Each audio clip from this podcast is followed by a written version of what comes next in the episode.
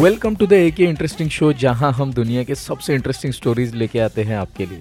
अगर आपको भी दुनिया के सबसे दिलचस्प क्रेजी और माइंड ब्लोइंग स्टोरीज और फैक्ट्स जानने में मज़ा आता है और नए नए स्टोरीज सुनकर नए आइडियाज़ के बारे में सोचना और एक्सप्लोर करना अच्छा लगता है तो इस शो को मिस करना आप बिल्कुल अफोर्ड नहीं कर सकते। मैं हूँ आपका होस्ट साइमो द स्नाइपर और मेरे साथ है फिर एक बार इस शो के को होस्ट और मेरे दोस्त Roman Apollo. Welcome to the show Roman. कैसा है भाई और क्या सुनाने वाला है आज तू? ये बता।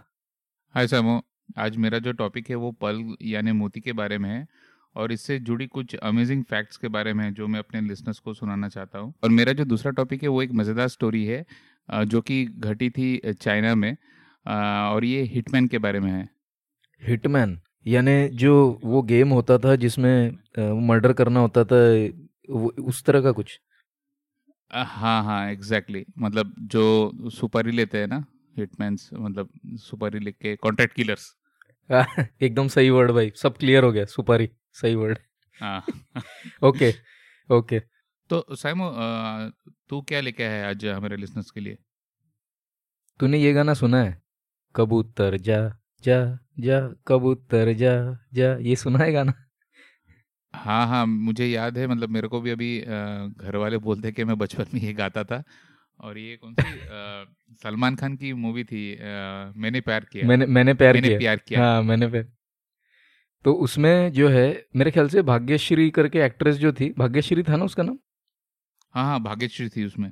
करेक्ट तो उसमें वो भाग्यश्री मेरे ख्याल से कबूतर को भेजती है। आ, कोई मतलब ऑब्वियसली संदेशा लेके भेजती है सलमान खान के पास। लेकिन अचानक पिछले वीक में मुझे मेरे दिमाग में ये गाना तो चल रहा था। और मैं चलते चलते ये सोचा कि यार ये चलता कैसे मतलब ये कबूतर को उसने जाने बोल दिया और वो चला गया उसके पास में और मैसेज पहुँचा दिया। ये तो आ, मतलब आ, ये क्या रियल में होता है? लेकिन आ, मुझे पता था कि कबूतरों का इस्तेमाल किया जाता था वॉर्स वगैरह में भी। तो ये मेरी एक स्टोरी होने वाली है कि कैसे पिजन्स जो है उनको एज अ मैसेंजर्स यूज़ किया जाता था। और इसके बारे में मैं पूरी जानकारी तो ये दूँगा। और जो दूसरी स्टोरी होगी ना वो ऐसी है कि टू पर्सन इन वन अगर तू इमेजिन करे मतलब ये कोई स्प्लिट पर्सनैलिटी की बात नहीं कर रहा हूँ मैं, लेकिन एक्चुअली एक ही इंसान के अंदर दो इंडिविजुअल्स ठीक है? और इसके ऊपर एक हिंट दे देता हूँ मैं ये किस बारे में होने वाला है। इसे कायमेरा कहा जाता है सेल बायोलॉजी में। तो एक इंसान के अंदर दो इंडिविजुअल्स अच्छा वो ऐसा मतलब वो एक इंसान जुड़े हुए रहते, दो इंसान, वैसा है क्या? नहीं वैसा नहीं है। एक बिल्कुल नॉर्मल दिखने वाला इंसान लेकिन उसके अंदर ही दो इंसान है। अच्छा फिर तो इंटरेस्टिंग है। मैं सोच रहा हूँ कोई ये भूतिया वूतिया तो नहीं है कुछ ऐसा? थोड़ा रुक थोड़ा सबर कर पता चलेगा क्या है। अभी तो जस्ट शुरुआत हुई है।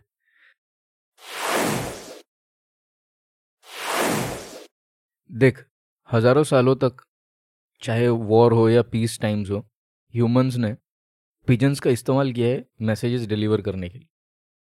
राइट बड़े बड़े कमांडर्स वेल नोन कमांडर्स जैसे कि अलेक्जेंडर द ग्रेट और जूलियस सेजर के बारे में भी ये कहा जाता है कि they use to employ pigeons to communicate across their vast empires ये किसी ह्यूमंस के लिए पॉसिबल नहीं था कि वो संदेशा इतने दूर लेके जा पाए, इसलिए ये लोग पिजन्स का इस्तेमाल करते थे। और वर्ल्ड वॉर वन और टू में दोनों जो साइड्स थे, उन्होंने बड़े ही लार्ज पिजन के यानी क्या बोलेगा? बहुत सारे पिजन्स अपने पास में रखे हुए थे, क्योंकि ये एज अ मैसेंजर काम करते थे। इनफैक्ट अगर तू देखेगा कि वर्ल्ड वॉर टू में यूनाइटेड किंगडम अकेले के पास में दो लाख पिजन्स थे। जस्ट इमेजिन दो लाख पिजन्स जो कि ट्रेंड थे इस तरह का काम करने के लिए जो मैसेजेस लेके जा सके। अब ये सुनने में बड़ा ही मतलब थोड़ा सा आयरनी है इसमें, अगर तू सोचेगा कि पिजन्स को as a symbol of peace दिखाया जाता है ना नॉर्मली बट इनका जो इस्तेमाल है वो ज़्यादातर वॉर के सिनारियों में बहुत ज़्यादा हुआ है। नहीं, लेकिन इसमें ऐसा नहीं है क्या वो हरदम वॉर रिलेटेड ही संदेशा भेजते थे? और अगर तू वॉर की बात करेगा तो हो सकता है ये वॉर और पीस लाने के लिए हुई हो तो मतलब सिर्फ़ वॉर से रिलेटेड नहीं मतलब मेरे ख्याल से वो नॉर्मल भी उसको यूज़ करते थे ऐसा संदेशा भेजने के लिए। राइट राइट तू सही है लेकिन ज़्यादातर अगर तू देखेगा ना तो इस तरह के पिजन्स का बहुत क्रिटिकल इन्फॉर्मेशन कैरी करने के लिए इनका इस्तेमाल किया जाता था। तो हाँ नॉर्मल सिचुएशंस यानी शांति के समय भी यूज़ करते थे लेकिन वॉर्स में इनका एक बड़ा रोल रहा है। जैसे तो मैं तुझे बताने वाला हूँ कि किस तरीके से कुछ पिजन्स को जो है वो आ, मतलब वॉर के मेडल्स मिले हुए इनको। अच्छा। कई सारे। एनी एनीवेज जंग के मैदान की बुलेट्स से पॉइजनस गैसेस से या यू नो ख़राब मौसम हज़ारों किलोमीटर दूर ये सब चीज़ों को पार करते हुए ये जो बहुत ही क्या कहेंगे इनको शूरवीर जो बर्ड्स है ये अपना मैसेज ले जाने में सफल होते थे। हम्म, अक्सर ये होता था कि अगर किसी बैटल फ़ील्ड के ऊपर से जहाँ पे सोल्जर्स वगैरह मौजूद है ऊपर से कोई पिजन जाते हुए दिखता है तो वहाँ से नीचे से गोलियाँ चलाते थे लोग ताकि पिजन को रोका जा सके। फिर भी हम जानते हैं कि बहुत सारे पिजन्स ने जो है बहुत सारे मैसेजेस को इम्पोर्टेंट मैसेजेस को पहुँचा है। इनमें से एक है ए चेयर एमी नाम का एक पिजन है जिसका नाम का एग्जैक्ट ट्रांसलेट ट्रांसलेशन होता है डियर फ्रेंड उसने एक मैसेज डिलीवर किया था जिसकी मदद से 194 अ, जो लोग हैं जो सोल्जर्स है उनको रेस्क्यू किया गया था। जिसे कहा जाता था, द लॉस्ट बटालियन तो ये 194 लोगों को बचाने में इस पिजन ने हेल्प की थी। और इस दौरान इसकी एक आँख और एक पैर को इसको गंवाना पड़ा क्योंकि एनिमी फायर की वजह से इसकी एक आँख खराब हो चुकी थी और इसका एक पैर भी टूट गया था। मतलब टूट क्या गया था? मतलब ही लॉस्ट इज़ लेग एंटायरली तो इस तरीके से चेयर एमी ने ये टास्क को कैरी आउट किया था। लेकिन ये सबसे जो है, एक ऑब्वियस क्वेश्चन उठता है कि ये मतलब कैसे, उनको कैसे पता होता है कि हमें जाना कहाँ है और मैसेज कहाँ देना है? अब ये तो कोई ह्यूमन लैंग्वेज जानते नहीं है कि हम इन्हें कह दे कि भाई, तुम इसके पास जाओ और वहाँ जाके मैसेज दे दो। ये तो पॉसिबल नहीं है। तो ये होता कैसे? ये सबसे मेन सवाल उठता है। तो रोमन अभी तक के मैंने जो तुझे कहा, तुझे कुछ गट फीलिंग आ रही है क्या? मतलब क्या क्या हो सकता है? मतलब क्या, कैसे ये पिजन्स को पता चलता है कि इन्हें मैसेज कहाँ देना और वो कैसे ढूंढते हैं उस जगह को? नहीं यार ये तो मतलब सोचने वाली बात है कि उनको पता चलता कहाँ था कैसे क्या मुझे इधर ही डिलीवर करना है कहीं दूसरी जगह डिलीवर नहीं किया करना है या फिर मैं लास्ट टाइम जहाँ पे गया था उधर नहीं जाना है कहीं और जाना है। तो ये बहुत ही अ, मतलब कैसे बोले कैसे करते होगे यार? मतलब कुछ दिमाग में भी नहीं आ रहा है कि क्या कैसे ट्रेन करते होगे इनको? हाँ तो ये वाकई मतलब सोचने वाली बात है लेकिन फिर भी मैं तुझे एक हिंट देता हूँ। और शायद तू उसके बाद समझ जाएगा कि क्या होता है। ये वन वे मैसेज डिलीवर करते हैं। अच्छा ले, लेकिन ये एक ही बार करते हैं क्या? मतलब अ, एक पिजन एक ही एक टाइम पे मतलब पूरे लाइफ में एक ही बार मैसेज डिलीवर करता है क्या? तू बहुत क्लोज है आंसर के। तू बहुत क्लोज है आंसर के। तो मैं तुझे पूरा पूरा खुलासा करता हूँ कि क्या है इसमें। नहीं मैं मैं बोलूँगा थोड़ा सस्पेंस क्रिएट सस्पेंस को जारी रख और आराम से बता। उसमें मज़ा आता है वो सस्पेंस में। ठीक है ठीक है। तो इनका और एक नाम है हम्म जो मैसेंजर पिजन्स होते हैं इनका और एक नाम होता है। उन्हें कहा जाता है होमिंग पिजन्स अच्छा मतलब होमिंग क्यों? होमिंग का जैसे कि हम जानते हैं कि होमिंग का मतलब है कि होम पोजीशन पर रिटर्न आने वाले पिजन्स तो जब भी हम होमिंग वर्ड बोलते हैं तो it always comes back to its home position अच्छा अच्छा मतलब हाँ हाँ मतलब कुछ भी हो जाए वो लौटेगा तो अपने घर पे ही ऐसा। करेक्ट बिल्कुल बिल्कुल। तो मेरे ख्याल से अब जो है तस्वीर थोड़ी सी क्लियर हो गई होगी। हम्म, हम्म, हम्म। तो अब मैं बताता हूँ कि कैसे इनको कैसे ट्रेन किया जाता है और क्या होता है क्या है मतलब आखिर। तो जब चार से छः वीक्स की इनकी उम्र होती है इन पिजन्स की उम्र होती है तो इन्हें एक होम लॉफ्ट के ऊपर रखा जाता है। होम लॉफ्ट का मतलब ये होता है कि अ, देख पिजन्स का जो है ना वो लॉफ्ट पे रहना ज़्यादा पसंद करते हैं तो इनके जो जो इनके जहाँ इनको रखा जाता है, वो बेसिकली लॉफ्ट्स होते हैं और वो एक पर्टिकुलर जगह पर रखे जाते हैं, जिसको होम लॉफ्ट कहा जाता है। मतलब यही वो पोजीशन है, जहाँ पर ये हमेशा अपनी पूरी ज़िंदगी लौट कर वापिस आएगा।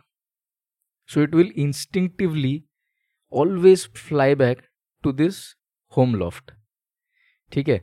इनका जब इस्तेमाल करते हैं वॉर में। तो क्या होता है कि सोल्जर्स इन पिजन्स को केज में अपने साथ कैरी करते हैं। अच्छा।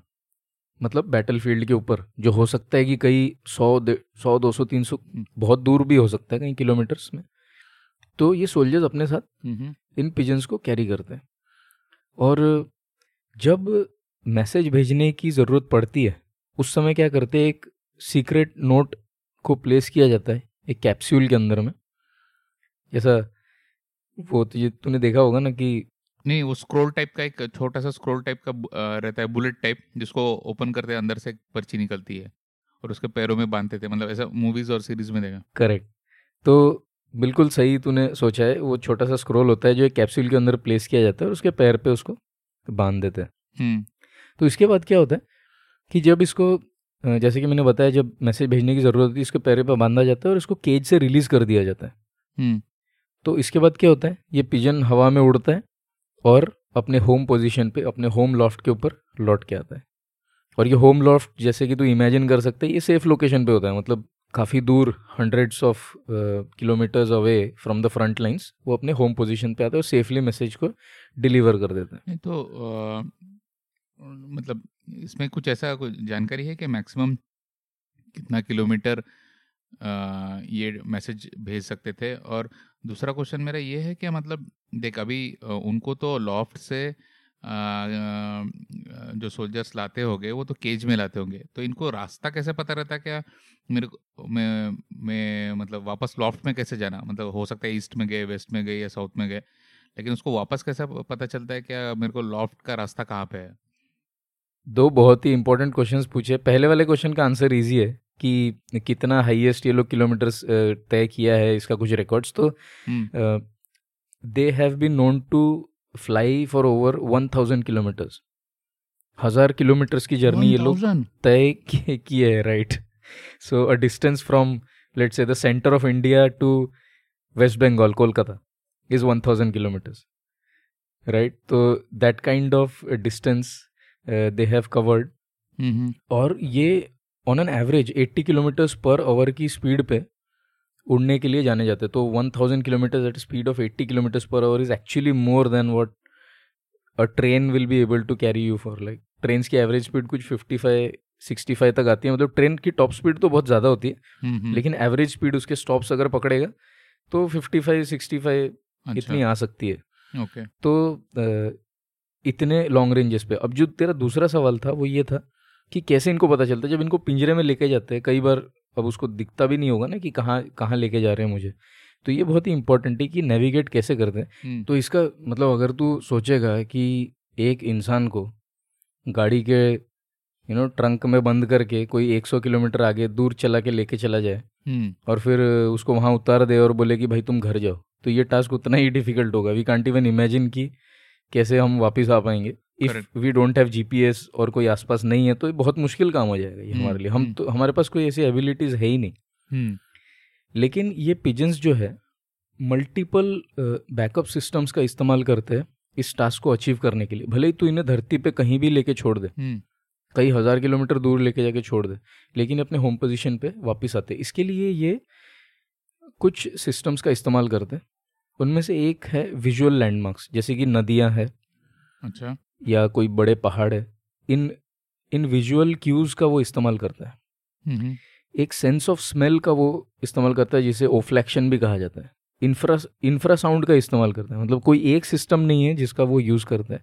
सबसे इम्पोर्टेंटली ये मैग्नेटिक फ़ील्ड ऑफ़ अर्थ को भाप सकता है मतलब उसको जान सकता है। तो वो मैग्नेटिक फ़ील्ड ऑफ़ अर्थ से खुद को नेविगेट करने के लिए हेल्प करता है। इनफैक्ट वो पोलराइजेशन पैटर्न ऑफ़ सन जो है उसको भी वो लोग समझ सकते हैं। तो इन सभी जो सिस्टम्स हैं इनका इस्तेमाल करके पिजन्स नेविगेट करते हैं। क्या बात है भाई। ये तो अपने आप में ही एक अ, सुपर सुपर हीरो है। सुपर हीरो है यार सुपर हीरो जैसी पावर्स है इसमें। अगर तू सोचेगा ना तो इनके ब्रेन का साइज़ तो हमारे कंपैरिजन में बहुत छोटा होता है। लेकिन फिर भी बहुत सारे स्टडीज़ इनके ऊपर किए गए ठीक है। इन स्टडीज़ में ये एक्सेप्शनल मेमोरी दिखाता है for remembering images you know thousands of images और इंडिविजुअल फ़ोटोज़ कई सालों तक ये लोग उसको याद रख सकते हैं। तो अगर बर्ड्स की माने माने तो सिर्फ़ पिजन में ही ये क्वालिटी है कि और बर्ड्स में भी ये क्वालिटी है? क्योंकि कभी कभी मैंने देखा है कि कोई मूवीज़ या सीरीज़ वगैरह में अगर तू देखेगा तो वो कभी ईगल्स कभी आउल्स उनको भी एज ए मैसेंजर दिखाया गया है। तो ये जो स्पेशल सुपर पावर वाली तूने बताई ये सिर्फ़ पिजन में है या फिर दूसरे बर्ड्स में भी पाई जाती है? आई थिंक जैसे कि हैरी पॉटर में हमें दिखाया था कि आउल्स को इस्तेमाल करते हैं डिलीवर करने के लिए मैसेज अरे हाँ सही बोला। लेकिन एफिशिएंसी के मामले में अगर देखा जाए तो पिजन्स को सबसे ज़्यादा एफिशिएंटली यूज़ किया जा सकता है मैसेजेस डिलीवर करने में। Okay okay. मतलब उनका मे भी कोई आंकड़े उन्होंने लिए होंगे और उसमें पता चला होगा कि पिजन्स का एक्यूरेसी ज़्यादा है तो इसलिए पिजन्स को ही ज़्यादा लोग यूज़ करते होंगे, या पॉपुलर हुआ है इसलिए।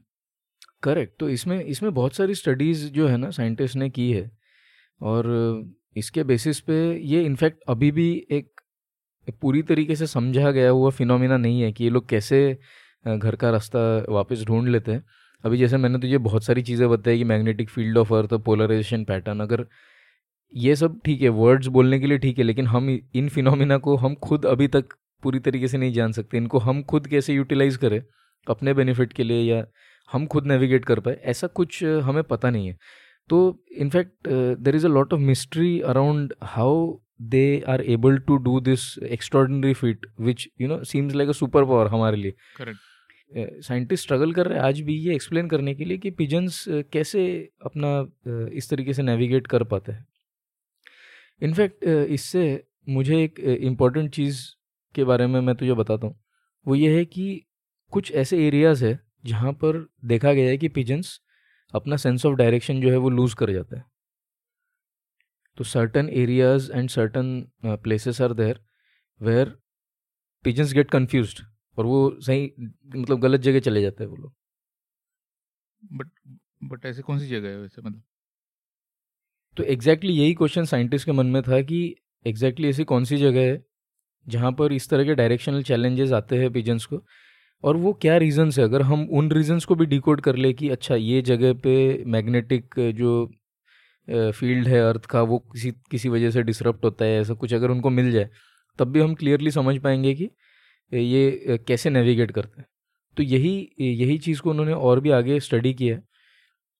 उसके बाद इन्हें ये पता चला कि ये इनके होम लोकेशन का जो है, वहाँ के साउंड को बहुत अच्छी तरीके से जानता है। तो हर लोकेशन जो है, उसकी एक इनहेरेंट साउंड होती है, एक इंफ्रा साउंड और यू नो साउंड यानी जो साउंड हम सुन सकते हैं, वो भी साउंड तो इस साउंड को वो पिजन्स बहुत अच्छी तरीके से जानते हैं और बहुत ही कम फ्रीक्वेंसी के साउंड्स भी ये पिजन्स जो है, वो सुन पाते तो उस साउंड की मदद से वो लोग पहुँच पाते हैं। मतलब देख, यहाँ पे दो चीज़ें हैं। एक है कंपस सिस्टम, कि डायरेक्शन क्या, नॉर्थ ईस्ट, वेस्ट, साउथ कहाँ है मेरा? और दूसरा है कि मैप सिस्टम। मतलब ओवरऑल मैप कैसा दिखता है? ऐसा ऐसा ज़रूरी नहीं कि मैं, अगर मेरा घर यहाँ से नॉर्थ में है तो बस उतना जानना मेरे लिए काफ़ी होगा घर पहुँचने के लिए। मैं घर की डायरेक्शन में तो जाऊँगा, लेकिन वहाँ जाकर मुझे एग्जैक्टली घर को लोकेट करना होगा। तो ये उसी चीज़ को करते हैं। ये दो दो सिस्टम्स होते हैं। इनका कंपस सिस्टम तो साइंटिस्ट ने बहुत अच्छी तरीके समझ लिया है कि ये मैग्नेटिक फील्ड्स जो है अर्थ के, उसको बहुत अच्छे समझते हैं। जैसे तूने सुना भी होगा कि जो ये माइग्रेटिंग बर्ड्स होते हैं, वो भी इस तरह का सेम चीज़ को यूज़ करते कई हज़ारों किलोमीटर्स का जो सफ़र होता है उसको तय करने के लिए। लेकिन लेकिन उसके अलावा भी एक मैप सिस्टम है मतलब उस लोकेशन के आसपास पहुंचकर भी उसे होम को ढूंढना है। तो उसके लिए ये जो है इंफ्रा साउंड का या जो साउंड है उसके होम लोकेशन का उसका सबसे ज़्यादा इस्तेमाल करते हैं।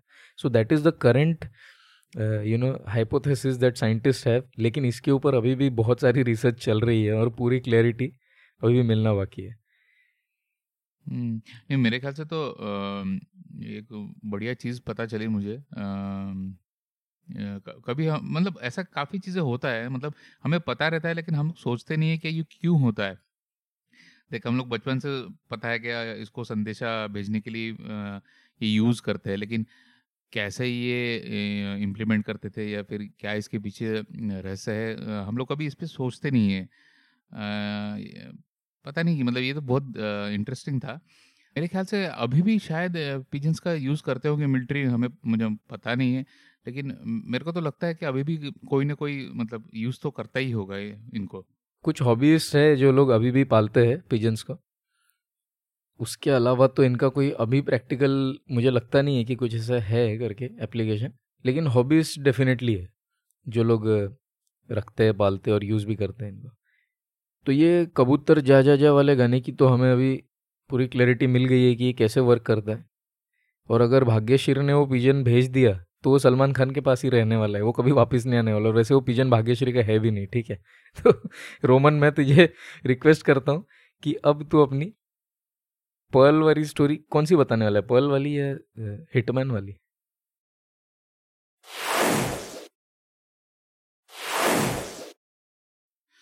अच्छा तो पहले मैं तुझे वो पल वाली स्टोरी बताता हूँ। तो ये पल वाली स्टोरी मतलब ये स्टोरीज तो नहीं है बट पल्स के बारे में कुछ अमेजिंग फैक्ट्स है, जो अपन मतलब मैंने कभी सोचा नहीं था या मुझे पता नहीं था।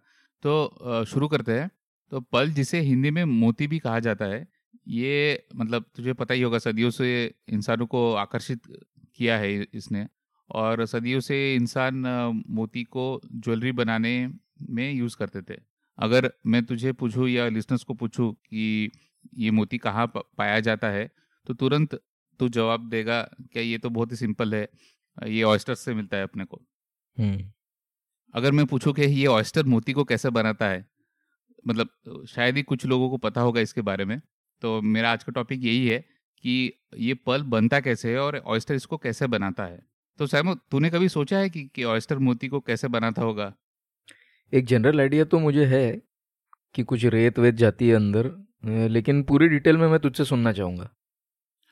हाँ एक्चुअली देख मुझे भी पता था कि ऑयस्टर से मोती मिलता है बट कभी ये सवाल आ, मैंने सोचा नहीं या कभी मैंने ये सोचा नहीं कि ये कैसे बनता होगा। तो जैसे वो पिछले स्टोरी में भी अपन ने डिस्कस किया कि हमें पता तो था कि पिजन संदेशा भेजता था लेकिन कैसे भेजता था ये पता नहीं था। तो ठीक है भले ही ये जिज्ञासा लेट आई है लेकिन आई ज़रूर। तो पहले मैं ये बता दूँ कि मोती कितने टाइप की होती है? वैसे तो टाइप तो बहुत सारे होंगे बट अगर मैं ब्रॉड क्लासिफिकेशन करूँ तीन टाइप की मोती हो, होता है।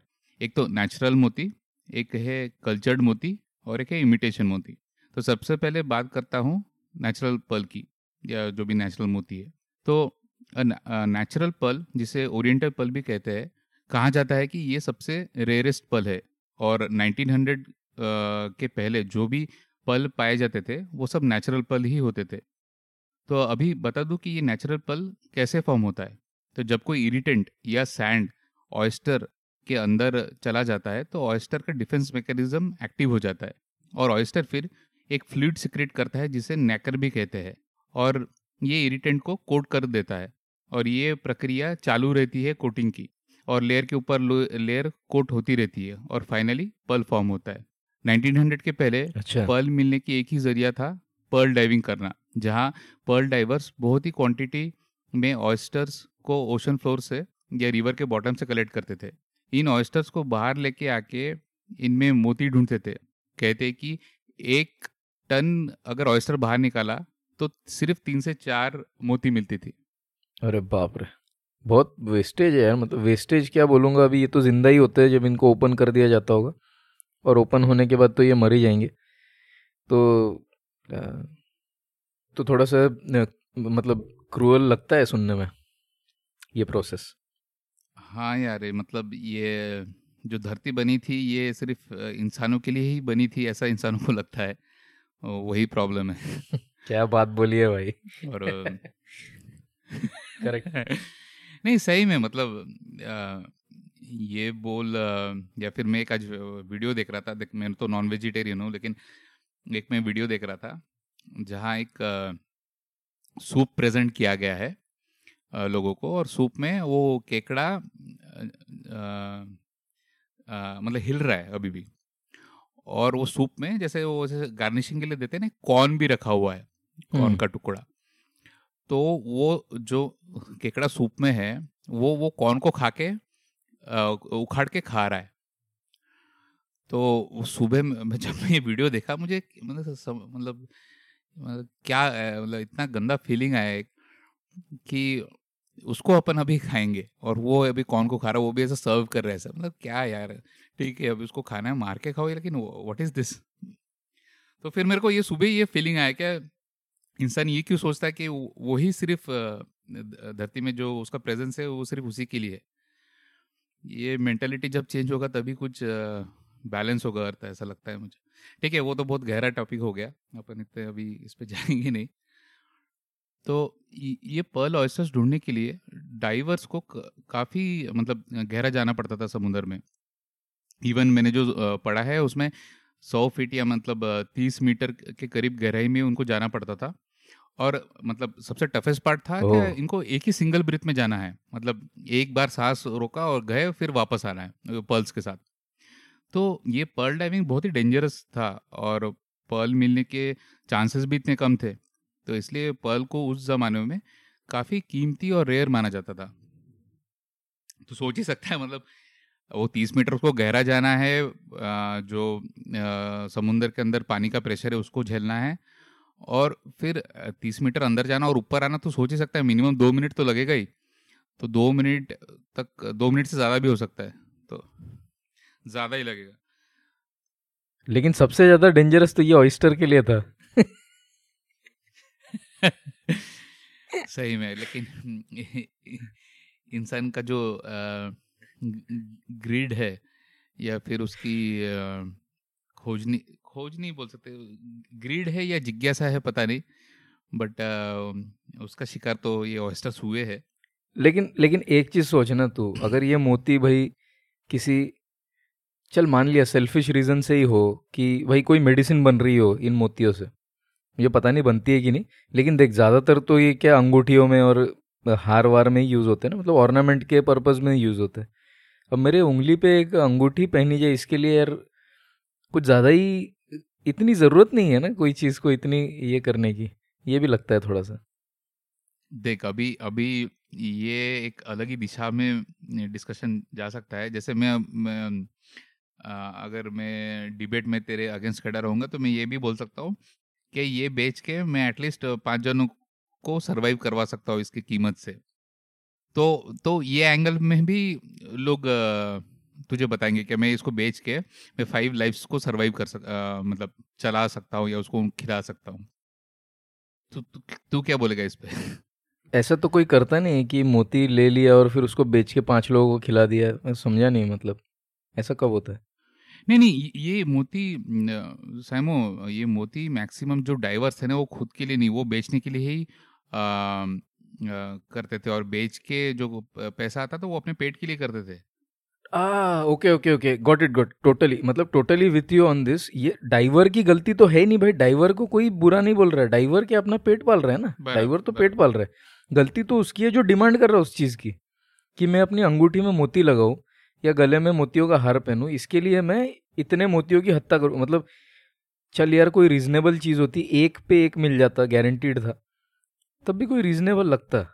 लेकिन एक टन में चार मोती मिलेंगे is quite absurd right divers की कोई गलती तो मैं बिल्कुल नहीं बोल रहा। डाइवर्स का तो बनता है यार मतलब।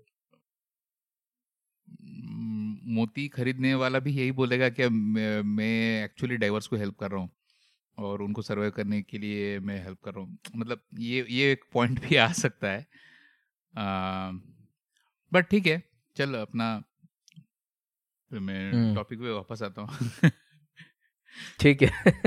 ये अलग अलग टॉपिक है, इस पे बहुत देर डिबेट कर सकते हाँ। हाँ मतलब ये बहुत गहरा टॉपिक है और ऐसे ऐसे मतलब अच्छी अच्छी शाम है, बाहर बारिश गिर रही है, चाय है, पकौड़े है और इस पे लंबी चर्चा हो तो ऐसा टॉपिक है वो। लेकिन ठीक है, चल अभी हम आगे बढ़ते हैं। तो तो पुराने दिनों में ये पर्ल्स ना मतलब India Sri Lanka gulf region Japan even Latin America यहाँ काफ़ी पॉपुलर था ये पर्ल डाइविंग और पर्ल को ढूंढना। और पर्ल डाइविंग की बात करें ना तो ये खुद में ही एक बड़ा टॉपिक है क्योंकि इसमें ना वेरियस टेक्निक्स टेक्निक्स यूज़ किया जाता था पर्ल डाइविंग के लिए। इसमें कि एक इंटरेस्टिंग सा फैक्ट मैं तेरे को बताता हूँ। तो जापान में जो पर्ल डाइवर्स थे ना वो अक्सर फीमेल हुआ करते थे और उन्हें आमा कहते थे। तो ये लोग बहुत से टेक्निक्स यूज़ करते थे जैसे जब वो पानी के अंदर जाते थे ना तो वो अपने आ, साथ ना कुछ हेवी पत्थर बाँध लेते थे। ताकि जो उनका डाइव है और उनको जो गहराई में जाना है वो एकदम तुरंत अचीव कर सके। तो तो ऐसे छोटे छोटे बहुत सारी चीज़ें जैसे अगर तू पढ़ेगा ना तो तेरे को बहुत मज़ा आएगा कि हाँ यार ये तो बढ़िया आइडिया है। बट इसमें एक आ, हाँ तो मतलब इसमें लेकिन एक था कि हर एक चीज़ में जो, जोखिम बहुत ज़्यादा था। जोखिम ये सही वर्ड है या मतलब रिस्क बहुत ज़्यादा था? जोखिम। जोखिम जोखिम। तो उन दिनों काफ़ी कंट्रीज़ का मेन प्रोफेशन और आमदनी पर्ल डाइविंग से होती थी। अभी तो हम लोग मतलब बोलते हैं ना पेट भरने का। हम्म। तो तू बिलीव नहीं करेगा कि मेन प्रोफेशन और कंट्रीज़ का मेन इनकम पर्ल डाइविंग से होती थी। और इसमें मोस्टली गल्फ कंट्रीज़ भी शामिल थे। जैसे यूएई यूएई का one of the main profession before they could found the oil उनका पर्ल डाइविंग भी वन ऑफ़ द प्रोफेशन था। तो अर्ली ट्वेंटी सेंचुरी में ये अनुमान लगाया जाता है कि करीब 25 percent of the Persian gulf population पर रिलेटेड व्यापार में शामिल थे और one of the main profession था। तो सोच सकता है 25 percent of the Persian gulf it's massive हाँ मैसिव मीन्स मैं कभी सोचा नहीं था कि पर्ल के पीछे इतना कुछ था। आ, मेरे ख्याल से इतना कीमती भी था उस ज़माने में क्योंकि तब तो सिर्फ़ नेचुरल पर्ल्स ही अवेलेबल थे। तो हो सकता है इतनी कीमत से वो मिलता था तो लोग काफ़ी इसमें इंटरेस्टेड थे। तो बट फिर ये हर चीज़ कोई कांस्टेंट तो रहती नहीं है। आ, हर चीज़ चेंज होते रहती है। और ये ट्रेडिशन भी चेंज होने वाला था। एक जापनीज जिसका नाम था मिकी मोतो कोकीची मैं शायद कोकीची को सही प्रोनाउंस कर रहा है कि नहीं हूँ माफ़ कर देना उसके लिए लेकिन उनका नाम था मिकी मोतो कोकीची इन्होंने पर्ल फ़ार्मिंग की खोज की। कैसे पर्ल्स को फार्म किया जा जा सकता है। मिकी मोतो कोकिची काफ़ी फ़ेमस हुए। उनके काफ़ी पेटेंट्स थे इसके ऊपर। और उन्होंने अपनी ज्वेलरी कंपनी भी डाल दी। और एक इंटरेस्टिंग सा बात बताओ तो जो मिस यूनिवर्स जीतने के बाद जो क्राउन पहनाते हैं उसे मिकी मोतो क्राउन कहा जाता क्या है। बात है ज़बरदस्त। तो क्योंकि उसे मिकी मोतो पर्ल कंपनी बनाती है। तो ये जो मिकी मोतो ने रिसर्च किया था ना ये 1900 एकदम अर्ली 1900 में रिसर्च करके उन्होंने पेटेंट बनाया था। तो और 1920 में उनका फ़र्स्ट सक्सेसफुल ये पर्ल फॉर्म हुआ था। और उसके बाद उन्होंने अपनी कंपनी वंपनी डाली। तो आज भी आज भी जो मिस यूनिवर्स जीतने के बाद जो क्राउन पहनाते हैं, उसे स्पॉन्सर वो मिकी मोतो की कंपनी अभी भी कर रही है और उसमें पर्ल्स लगे हुए रहते हैं। हम्म। तो ये ये एक बढ़िया चीज़ पता चला मुझे। मतलब जैसे अपन कोई टॉपिक में या किसी के बारे में एक जिज्ञासा उठती है ना तो एक जिज्ञासा से काफ़ी सारी जिज्ञासा अपनी मिट जाती है। तो इंसानों को ये जिज्ञासा वाली चीज़ ना कभी कम नहीं होनी चाहिए। सुपर भाई सुपर। बहुत मस्त बताए बट कल्चर्ड फ़ार्मिंग या कोई चीज़ मैं बोलूँगा जो नेचुरल नहीं है। तो चालू होने के बाद पर्ल डाइविंग धीरे धीरे ख़त्म होने लगी। और काफ़ी कंट्रीज़ इससे अफेक्टेड हुए स्पेशली गल्फ रीजन तो अभी ये जो कल्चर्ड पर्ल है, वो क्या होता है? कल्चर्ड पर्ल में भी सेम प्रोसेस होता है, जो natural forming natural pearl forming में होता है। फ़र्क इतना ही है कि जो ये इरिटेंट्स है, जैसे सैंड उसे सर्जिकली इम्प्लांट किया जाता है। और इरिटेंट्स में ऑयस्टर शेल के टुकड़े को भी यूज़ किया जाता है। मतलब सैंड के जगह वो ऑयस्टर के शेल को ही यूज़ करते हैं इरिटेंट बनाने के लिए। इससे एक फ़ायदा होता है मैंने जो सुना है कि अब पल का साइज़ थोड़ा सा बड़ा होता है बट देख मेरे को बहुत ऑकवर्ड लगा। मेरे को तो ऐसा फील आया कि साला अपना ही मांस अपने को खिला रहे हैं। लेकिन वो वो मेरा पर्सनल फीलिंग है। मैं ऐसा कुछ लोगों सबकी अलग अलग फीलिंग होती है। मैं जब फ़र्स्ट टाइम सुना मेरे को ऐसा फीलिंग है बट ओके दैट्स ओके ज़बरदस्ती कैनिबलिज्म करा रहे हैं। फोर्स्ड कैनिबलिज्म कैनिबलिज्म तो नहीं बोल सकते क्योंकि वो but but he is not consume मतलब वो कंज्यूम नहीं करता है वो तो अपना डिफेंस मैकेनिज्म करता है कि कुछ बाहर का चीज़ आया है तो उसको प्रोटेक्ट करना है। तो तो ठीक है बट फ़र्स्ट टाइम ऐसा लगता है कि अपना ही चीज़ अपने अंदर डालते तो मुझे वो फील आया था। बट ये जो पर्ल्स कल्टीवेट करते कल्चर करते ये दोनों सॉल्ट वाटर और फ्रेश वाटर दोनों में किया जाता है। मतलब ऐसा नहीं है कि कोई डेडिकेटेड सॉल्ट होना चाहिए फ्रेश वाटर में ही होना चाहिए। तो तो ये पर्ल फ़ार्मिंग आजकल काफ़ी पॉपुलर हुआ है। और ये पर्ल फॉर्मिंग करना या फिर नेचुरली प्रोड्यूस करना, ये प्रोसेस काफ़ी लंबा होता है। मतलब ऑयस्टर्स को मैं जो सुना है, क्या ये जो प्रक्रिया इरिटेंट से वापस पर्ल फॉर्म होना है, ये ये जो उनकी क्षमता है, वो करने के लिए उसको पहले मैच्योर होना पड़ता है। तो जो इनका मैच्योरेशन एज है, वो तकरीबन एक से तीन साल के बीच में का रहता है। और बाद में ये इरिटेंट इम्प्लांट कर सकते हैं नेचुरली या फिर कल्चर्ड वे से। बट ये इरिटेंट एक बार जगह पे पहुँच गई ना तो फिर ये पर्ल फॉर्म होने को और दो से तीन साल लग जाता है। तो it is not a like क्या मैंने अभी पर्ल फ़ार्मिंग चालू किया और मेरे को तुरंत नेक्स्ट डे पर्ल मिलेगा। तो इट्स ये काफ़ी टाइम कंज्यूमिंग है। मतलब तू पकड़ ले मैच्योर होने को अगर एक से तीन साल लगता है और फिर पर्ल फॉर्म करने को दो से तीन साल तो मिनिमम मैं बोलूँगा तो तीन से चार, तीन से पाँच या छः साल का तो प्रोसेस है ही है तो और जब हम लोग ये नेचुरल या कल्चर्ड करते हैं ना तो काफ़ी बार ये इरिटेंट्स निकल जाते हैं ऑटोमेटिकली या फिर ऐसा भी होता है कि ऑयस्टर्स पहले ही मर जाते हैं या कोई डिज़ीज़ या कॉम्प्लिकेशन से। तो फ़ार्मिंग में ये प्रोसेस में करीब कहते हैं कि fifty percent of the oysters he survive करते हैं। और जो भी पर्ल प्रोड्यूस होता है, वो फाइव टू टेन परसेंट ही ऐसे होते हैं जो ज्वेलरी ग्रेड के होते हैं। तो it's it's not so easy. नहीं तो uh, इसकी कीमत तो और भी कम हो गई रहती अगर इतनी ईजी रहती तो।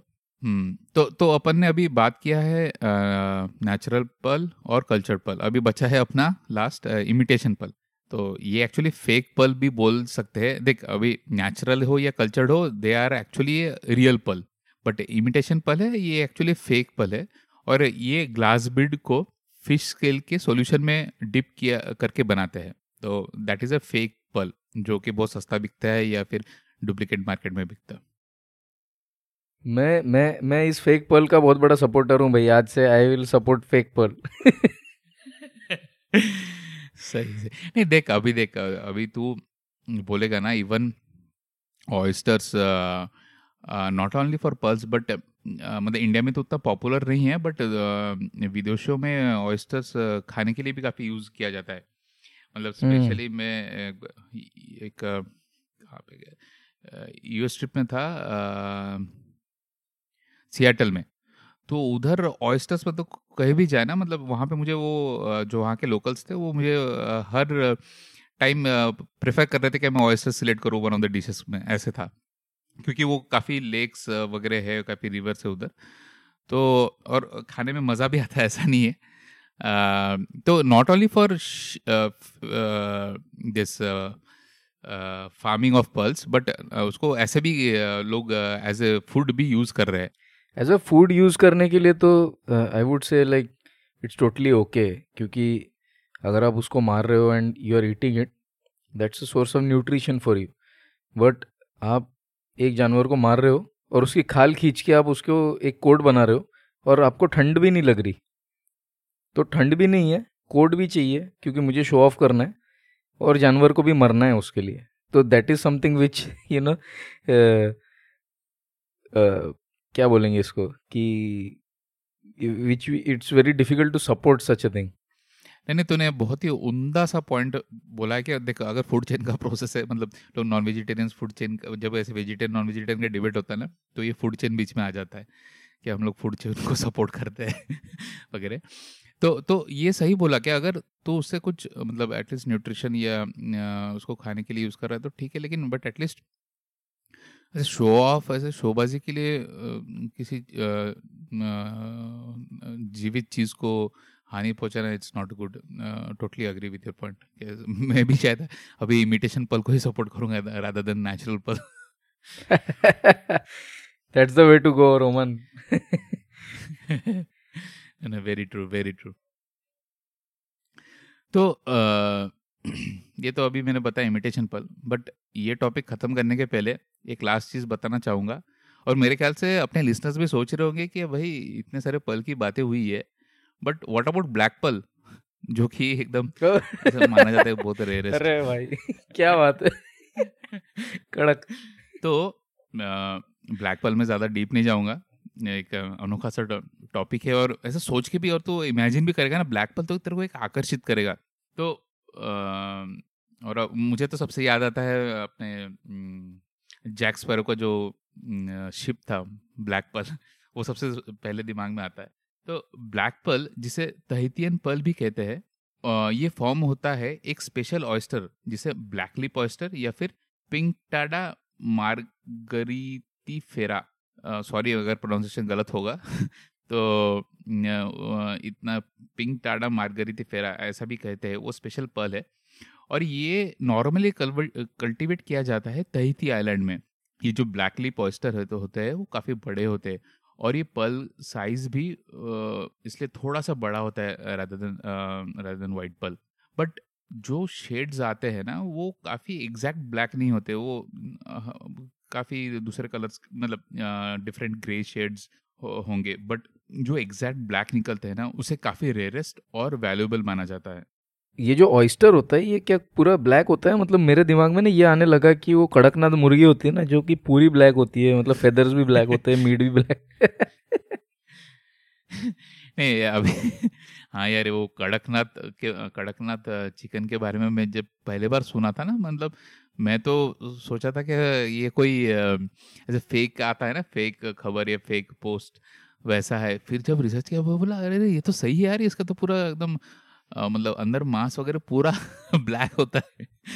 आ, लेकिन मैंने कभी टेस्ट नहीं किया ये ऑयस्टर भी कुछ वैसा ही होता है क्या? हाँ तो ये ये ऑयस्टर्स मतलब मैंने जो सर्च किया उसमें कुछ तो मुझे ब्लैक दिखे।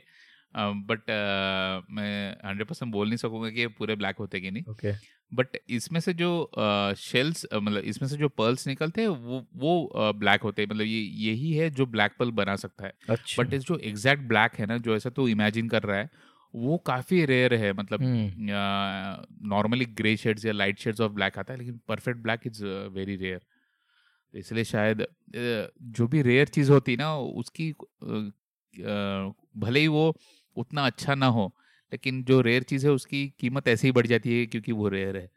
तो उस टाइप का है। तो ये जो ब्लैक ब्लैक पर्ल होता है ये क्या आर्टिफिशियली नहीं कल्टीवेट किया जा सकता है इसको? नहीं ये भी आर्टिफिशियली कल्टीवेट होता है अभी तहतीन आइलैंड के आसपास। तब तो गई उसकी रेयरिटी फिर। आर्टिफिशियलिटी में भी ये लोग क्या करते हैं ये लोग सिर्फ़ इरिटेंट अंदर डालते हैं।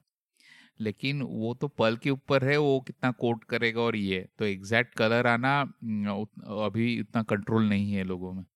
ओके ओके तो उम्मीद करता हूँ ये पर्ल वाली आ, जो फैक्ट्स आज हम लोगों ने डिस्कस किए हमारे लिसनर्स को आ, पसंद आए। तो साइमन बढ़ते तेरे अगले वाली स्टोरी में। मैं बहुत ही उत्सुक हूँ कि वो एक ही आदमी के अंदर दो आदमी सारा क्या चल क्या रहा है? मतलब मेरे को तो लगता है कुछ भूतिया निकालेगा तू उसमें तो शुरू कर यार, मैं काफ़ी एक्साइटेड हूँ।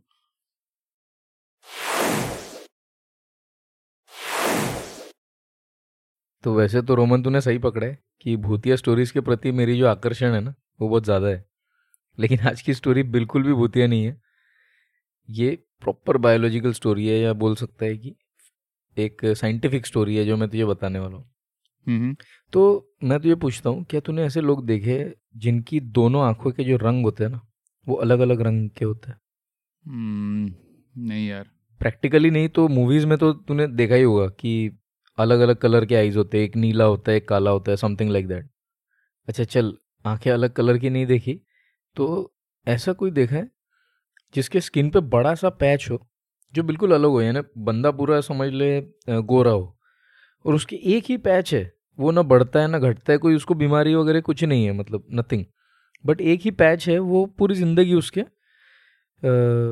दूसरे ही कलर का है मतलब अगर बंदा गोरा है, उसका एकदम एकदम ब्लैक सा पैच है पूरा अलग ही, या थोड़ा सा डार्क पैच है, या कोई थोड़ा डार्क बंदा है, उसको एक वाइट सा पैच है पूरा and it is nothing to do with a disease ये तो हमने देखा ही है। बहुत से बार। हाँ ये तो कॉमन है ये काफ़ी देखा है। Right right. अभी मैं तो ये बोलता हूँ शायद तूने देखा हो या नहीं आई डोंट नो हमारे लिसनर्स को भी सोचने पे मजबूर कर रहा हूँ। जो एक गुलाब का फूल देखा है जिसमें लाल पंखुड़ी भी होती है और सफ़ेद पंखुड़ी भी होती है। और कई बार वो बिल्कुल ऐसे बीच से स्प्लिट भी होता है। गुलाब ऐसा बीच से स्प्लिट होता है आधा लाल होता है आधा सफ़ेद होता है। लेकिन वो जो लाल सफ़ेद बोल रहा है वो तो अलग एक प्रजाति है ना जिसके हर एक फूल लाल सफ़ेद होते हैं या फिर एक ही गुलाब में ऐसा बोल रहे तो? नहीं एक ही एक ही पौधे में उगा हुआ फूल। एक ही फूल। यानी अच्छा। वो एक ही फूल लाल भी होगा और सफ़ेद भी होगा। जनरली जैसे गुलाब सफ़ेद अलग हो गया और लाल अलग हो गया। लेकिन दूसरे फूल लाल हो गए। लेकिन एक सिंगल फूल एक इंडिविजुअल फूल दो रंग हाँ हाँ हाँ। ओके। तो एनीवेज ये इतना भी कॉमन नहीं है कि हमें दिख जाए कहीं भी। लेकिन जो भी ये कॉन्सेप्ट है, जो मैं तुझे बोल रहा था कि एक बंदे के दो डिफरेंट कलर के आईज या एक बड़ा सा स्किन पैच या इस तरह की चीज़ें, ये तो हो गया विजिबल सिम्टम लेकिन ये जो सारी चीज़ें हैं ना, ये हो सकता है not always necessary but this is is two different people into one दो लोग एक में मिले हुए। तो लेट मी एक्सप्लेन ये क्या है कि ऐसे सुनने में बहुत अद्भुत लगता है लेकिन ये कैसे हो सकता है टाइप का? लेकिन ये क्या है मैं बताता हूँ नहीं तो वो तो नहीं बोल रहा है मतलब जैसे वो हर एक इंसान में बोलते हैं क्या एक शैतान है और एक भगवान है? तो तो वो उस डायरेक्शन में तो नहीं जा रहा है क्योंकि मूवीज़ देख भाई ये भूत शैतान भगवान से कोई लेना देना नहीं है प्रॉपर बायोलॉजिकल स्टोरी है ये जो आज मैं तेरे को बता रहा हूँ। आई एम नॉट सरप्राइज़ कि तुझे ऐसा लग रहा है क्योंकि ये वाकई इतना शॉकिंग है। हम लोग सोचते हैं कि हमारी बॉडी हमारा ब्रेन हमारा सब कुछ तो ये तो एक इंडिविजुअल पर्सन है। बराबर। राइट right, इसमें कोई मिक्सचर कैसे हो सकता है? कोई और पर्सन तो आ नहीं सकता। हम्म। लेकिन ये जो सोच है ना हम्म। ये एक्चुअली गलत है। हम्म। इसके बारे में मैं तुझे बताऊँगा। तो इसे साइंटिफिकली बोला जाता है chimera. C H I M E R A a chimera is essentially a single organism एक ही ऑर्गेनिज्म है. That is made up of cells from two or more individuals यानी एक ही ऑर्गेनिज्म है एक ही ह्यूमन है एक ही एनिमल है. उसके जो सेल्स है ना वो दो अलग इंडिविजुअल्स से बने हुए हैं. हाँ, हाँ। इसका मतलब है कि तू उसका एक सेल लेगा और उसका दूसरा सेल लेगा तो हो सकता है कि इन दोनों सेल्स का डीएनए मैच ना करे. Can you believe that okay क्योंकि ये एक्चुअली बना हुआ है दो डिफरेंट इंडिविजुअल से। I hope I am making some sense you you have only one DNA in your body which is generally believed लेकिन ये ये जो काइमेरा का जो कंसेप्ट है ये उसी को चैलेंज करता है बेसिकली कि आपकी बॉडी जो जैसे अभी सीआईडी हो गया या कुछ हो गया उसमें दिखा देना कि इस बंदे का एक डीएनए मिल गया। हाँ कुछ तो गड़बड़े वाला। तो ये और उसका डीएनए मैच हो गया। कुछ तो गड़बड़। है इसका डीएनए मैच हो गया किसी पर्टिकुलर पर्सन के साथ में तो कंफर्म हो गया केस वैसे तो जनरली कंफर्म। ही होता है। लेकिन फिर भी ऐसे केसेस हो सकते हैं। अगर वो काइमेरा हो तो उसके शरीर में ही दो तरह के डीएनए पाया जा सकता है। तो मैं इसके बारे में बताता हूँ तुझे क्या है। बता बता। हम्म। तो जैसे कि मैंने तुझे पहले बताया कि एक ही इंडिविजुअल है उस उसका जो शरीर है उसका शरीर बहुत से सेल से बना हुआ है। हम्म। लेकिन उसमें से जो कुछ सेल्स है बराबर। वो उसके खुद के है और कुछ सेल्स जो है वो किसी और के है। अब ये किसी और के सेल्स कहाँ से आएँगे यार? मतलब कैसे हो सकते हैं? हम्म, हम्म। तो एक तरीका ये है कि नेचुरली जब ट्विंस होते हैं ना और स्पेशली फ्रैटर्नल ट्विंस यानी कि नॉन आइडेंटिकल ट्विंस जब होते हैं और वो माँ की कोख में होते हैं उस समय क्या होता है कि अगर हम्म। एक एम्ब्रियो दूसरे एम्ब्रियो को एब्जॉर्ब कर लेता है कई बार। तो ट्विंस होते हैं इनिशियली लेकिन एक एम्ब्रियो दूसरे को एब्जॉर्ब कर लेता है। अच्छा। तो उस केस में क्या होता है कि जो फाइनल जो बच्चा बॉर्न होता है वो पूरी तरीके से नॉर्मल होता है। उसमें कोई ऐसी ये नहीं होती कि कोई डिफॉर्मिटी हो या वो जुड़े हुए है वो सब चीज़ें अलग हो गई। लेकिन ये एक ही बच्चा पैदा होता है पूरी तरीके से स्वस्थ नॉर्मल टोटली फाइन लेकिन उसके अंदर उसके ट्विंस के और इनफैक्ट नॉन आइडेंटिकल ट्विंस के जो सेल्स है। हाँ। वो भी मौजूद होते हैं। मतलब एक पर्सन के अंदर दो तरह के सेल्स तो ये एक तरीका है जिससे कि ये काइमेरा या इसे काइमेरिज्म भी कहा जाता है। जब ये होता है तो इसे काइमेरिज्म कहा जाता है। तो ये काइमेरा तैयार हो सकता है। तो ये एक तरीका है। ये जो बच्चा जो जिसका जन्म होता है इसे इसे तो कुछ पता नहीं होता क्योंकि he is totally normal he और she is totally normal and leading a normal life तो इसे कोई ये नहीं पता होता कि ये काइमेरा है या कुछ है। और ये चीज़ें नॉर्मली डिटेक्ट भी नहीं होती। ये ये चीज़ें ऐसी होती है कि एक्सीडेंटली डिटेक्ट होती है जब कोई बिकॉज़ ऑफ़ सम रीज़न आपकी जेनेटिक टेस्टिंग हो जाए तो उस समय ये डिटेक्ट होता है कई बार कि आपके अंदर दो तरह के डीएनए हैं। तो ऐसा ही एक एग्ज़ाम्पल 2002 में हुआ था। कैरन हम्म। कीगन नाम की एक महिला है जिनको एक किडनी ट्रांसप्लांट की ज़रूरत थी। अच्छा। तो अब किडनी ट्रांसप्लांट की ज़रूरत थी तो उनके जो परिवार वाले हैं उनकी जेनेटिक टेस्टिंग की गई और उनकी भी जो किरण है सॉरी कैरन है उसकी भी जेनेटिक जो है टेस्टिंग की गई ताकि ये पता लगाया जा सके कि कौन कैरन को ऑर्गन जो है वो डोनेट कर पाएगा। अच्छा। तो उनके कुछ बेटे थे उनकी टेस्टिंग की गई और कैरन की की गई। सरप्राइजिंगली ये टेस्ट में ये पाया गया कि जो कैरन कीगन है वो इन बच्चों की। माँ ही नहीं है। वो हो ही नहीं सकता कि ये माँ है। अब यार बाप का डाउट तो सुना है लेकिन माँ का डाउट कभी नहीं सुना। अरे बाप रे। तो तो ये मिस्ट्री जो है ये सॉल्व हुई जब डॉक्टर्स ने डिस्कवर ये किया कि कैरन कीगन जो है वो एक काइमेरा है। तो उसका एक डिफरेंट सेट ऑफ़ डीएनए था उसके ब्लड सेल्स में compare to. Other tissues inner body तो उसके ब्लड में जो डीएनए था वो उसके अदर टिश्यूज से अलग था। ये बड़ा ही मतलब सरप्राइजिंग है मेरे लिए तो। लेकिन ऐसा था। बराबर तो ये एक पर्टिकुलर केस है जो इस एग्ज़ाम्पल को बहुत ज़्यादा यानी हाईलाइट करता है कि कैसे होता है। दूसरी चीज़ जो है in some cases bone marrow जो होता है हाँ हाँ। उसका जब ट्रांसप्लांट होता है in order to treat some diseases उस केस में क्या होता है कि जो डोनर का बोन मैरो होता है वो जो होस्ट होता है उसके सारे जो बोन मैरो के सेल्स होते हैं उसको डिस्ट्रॉय करता है और खुद को रिप्लेस कर देता है। अच्छा। Right right? तो उसका जो बोन मैरो होता है वो पूरी तरीके से डोनर का बोन मैरो बन चुका होता है। और वो उसके अंदर कोई खुद का बोन मैरो अल्टीमेटली बचता नहीं है। वैसे बोन मैरो में बहुत सारे स्टेम सेल्स होते हैं।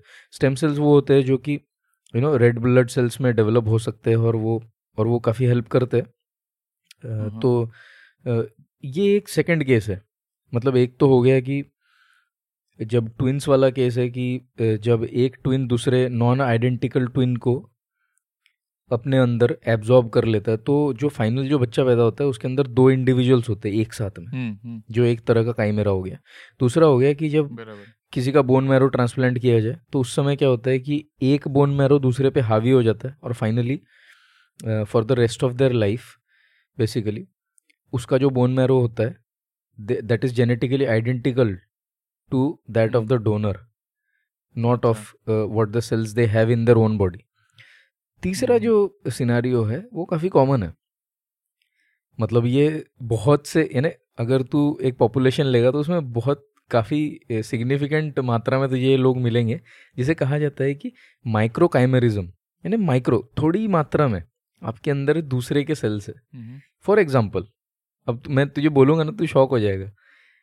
हम्म। कि mother absorbs some cells from her baby तो कोई भी जो हाँ हाँ। माँ होती है वो कुछ सेल्स अपने बेबी के एब्जॉर्ब करती है और उसके अंदर में वो जो सेल्स है वो कई सालों तक रह जाते हैं उसके अंदर। तो 2015 में एक स्टडी इसके ऊपर की गई हाँ, और इसका जो रिज़ल्ट था वो चौंकाने वाला था वाकई।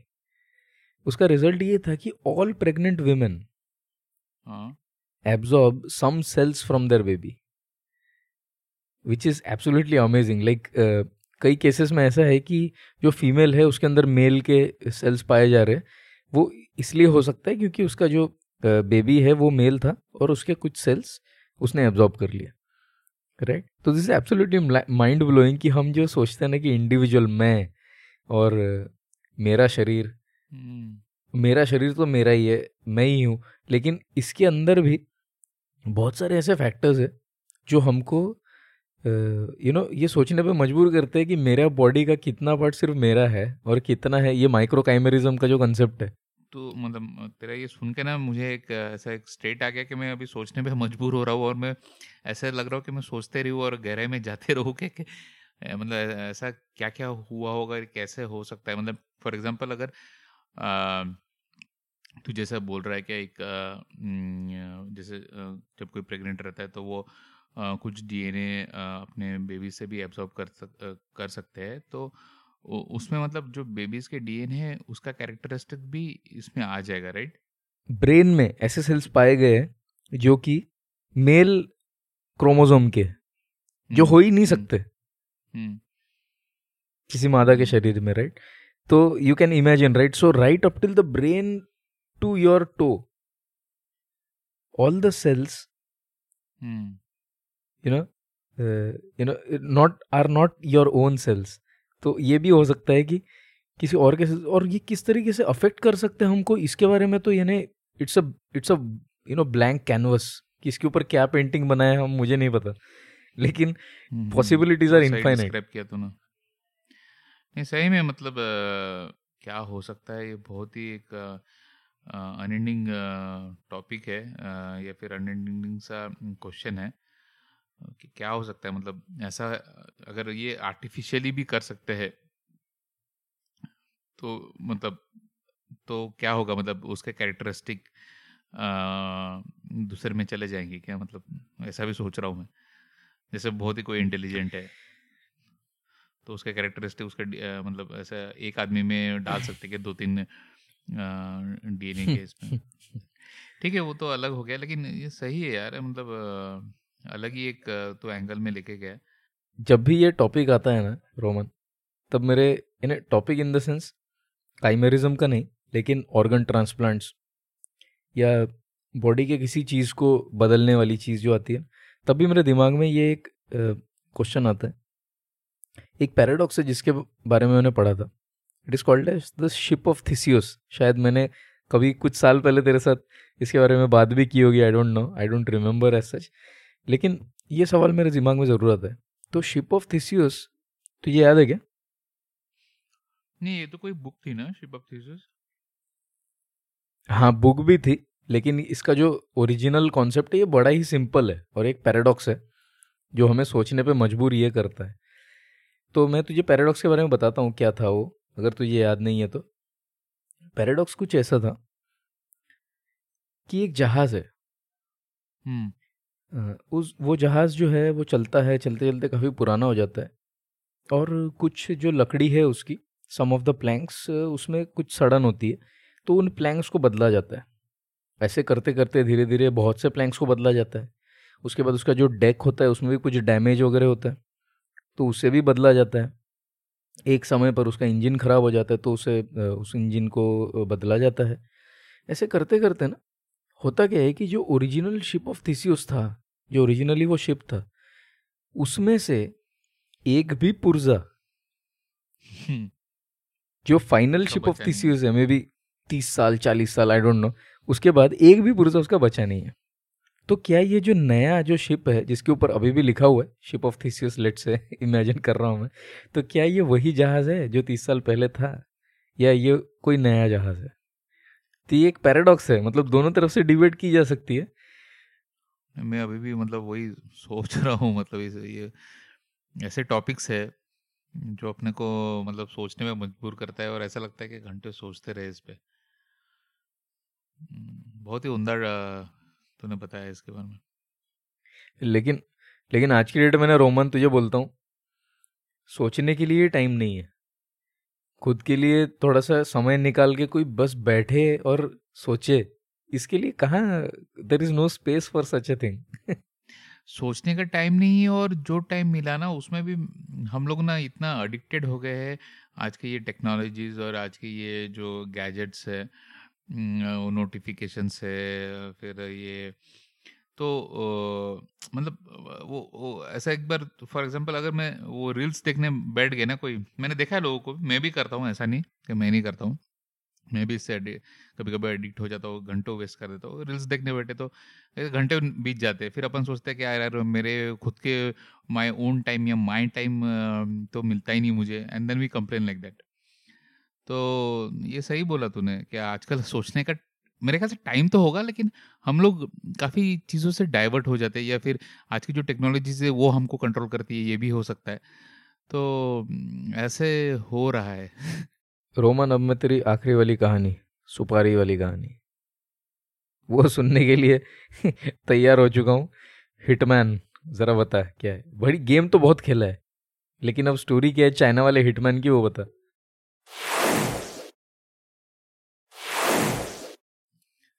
यार ये हिटमैन की बात करें तो आजकल बहुत ये रील्स और मीम्स भी आ रहे हैं जहाँ पे वो लोग हिटमैन का एक्टिंग करने जाते हैं और फिर देखा है कि तूने?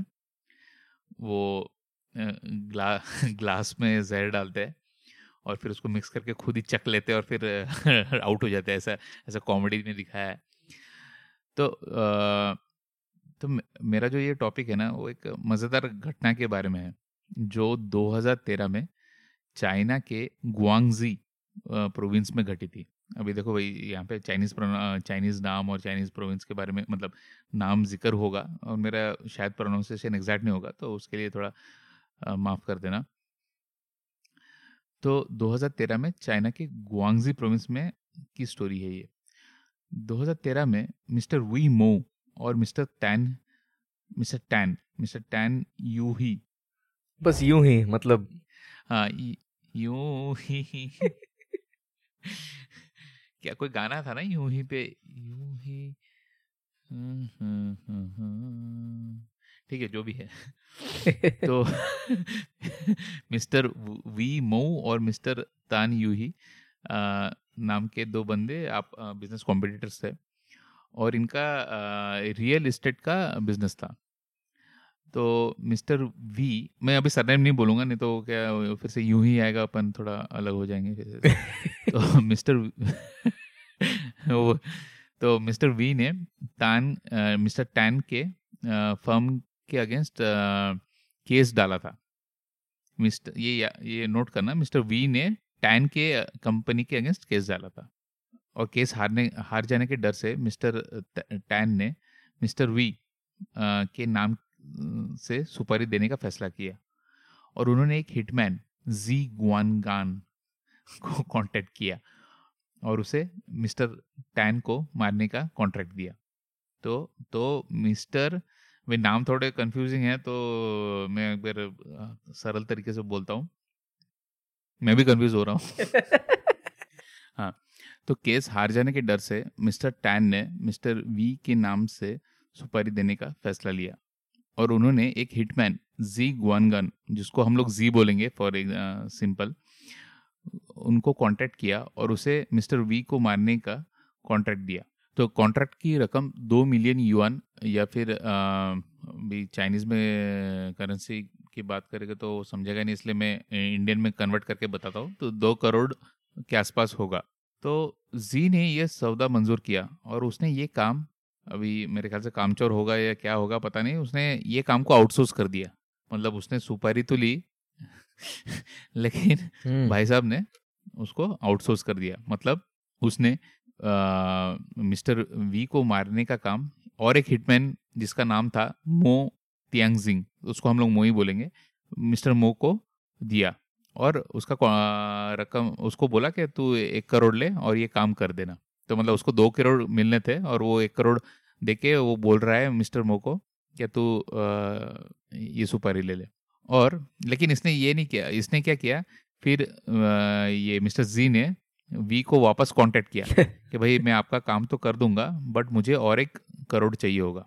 तो मिस्टर टैन ने एक्सेप्ट भी कर लिया। बट ये किस्सा और भी मज़ेदार मज़ेदार होता गया। अभी जो जी ने मो को सुपारी दिया अभी मो जो थे उन्होंने क्या किया? उसने और एक हिटमैन को आउटसोर्स किया। जिसका नाम था मिस्टर यांग।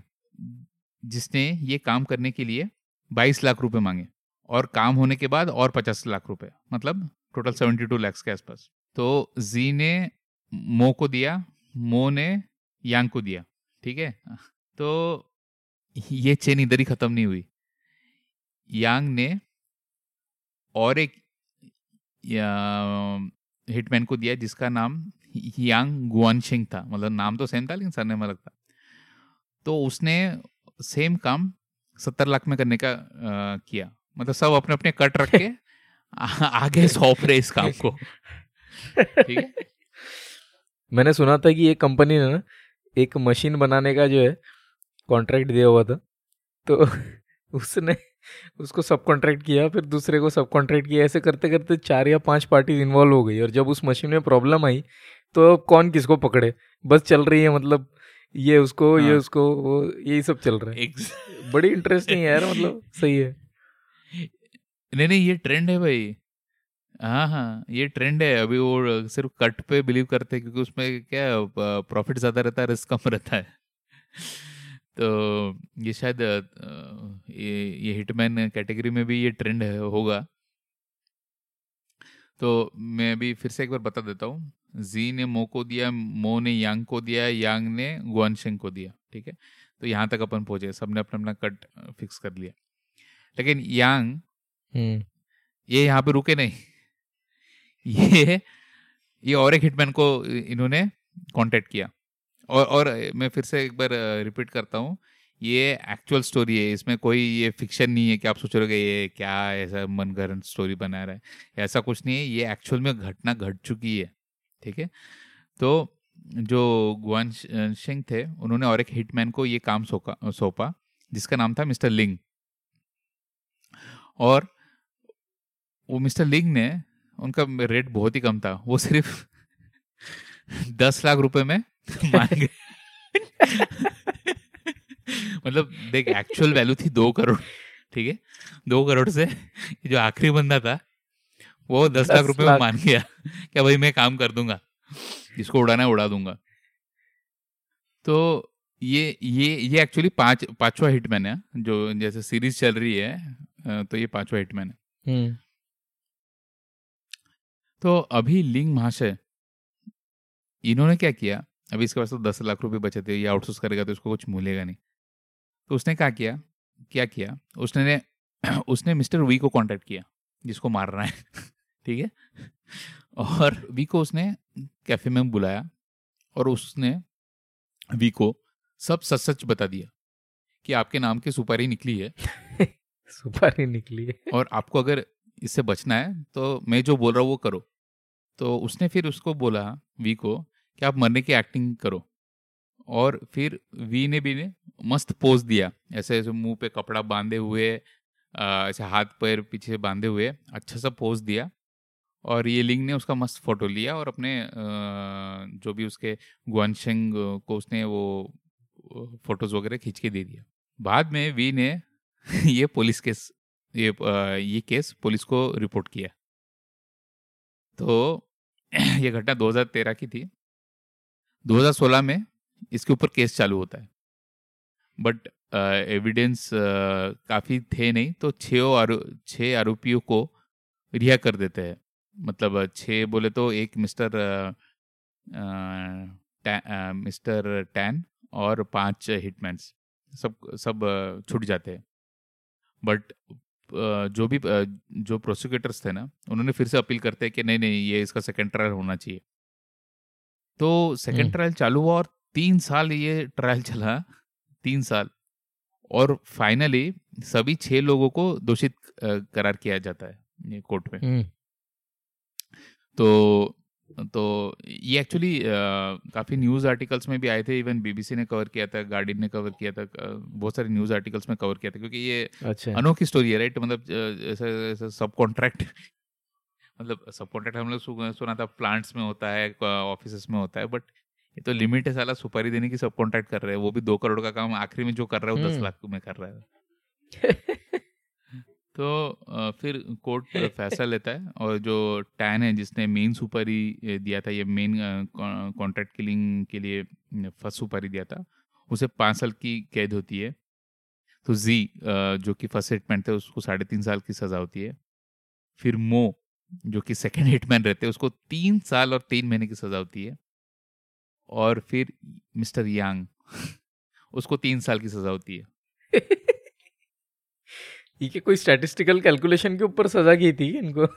अबे हाँ तू देख मतलब जो जो शुरुआत की थी उसको ज़्यादा फिर जैसे कट जैसे कट कम होते गया पैसों का वैसे सजा भी कम होती गई ऐसा है। फिर ऐसे कम होते गया और जो फाइनली जो भाई साहब थे हमारे महाशय मिस्टर लिंग जिन्होंने जाके सब कुछ सब, सब बता दिया था उसको उसको भी सजा होती है उसको दो साल सात महीने की सजा होती है। यार ये तो बहुत ज़्यादा है यार। उसने बेचारे ने मारा भी नहीं किसी को। मारा नहीं लेकिन है तो कॉन्ट्रैक्ट किया अभी मारा तो किसी ने भी नहीं है। उसको कुछ पत्थर तोड़ने का सजा देना चाहिए था। उसको भाई पत्थर वत्थर तोड़ो कहीं जाके कुछ ऐसा कुछ देना चाहिए था। नहीं मेरे ख्याल से दो साल सात महीने में पत्थर ही तोड़वाएँगे उससे।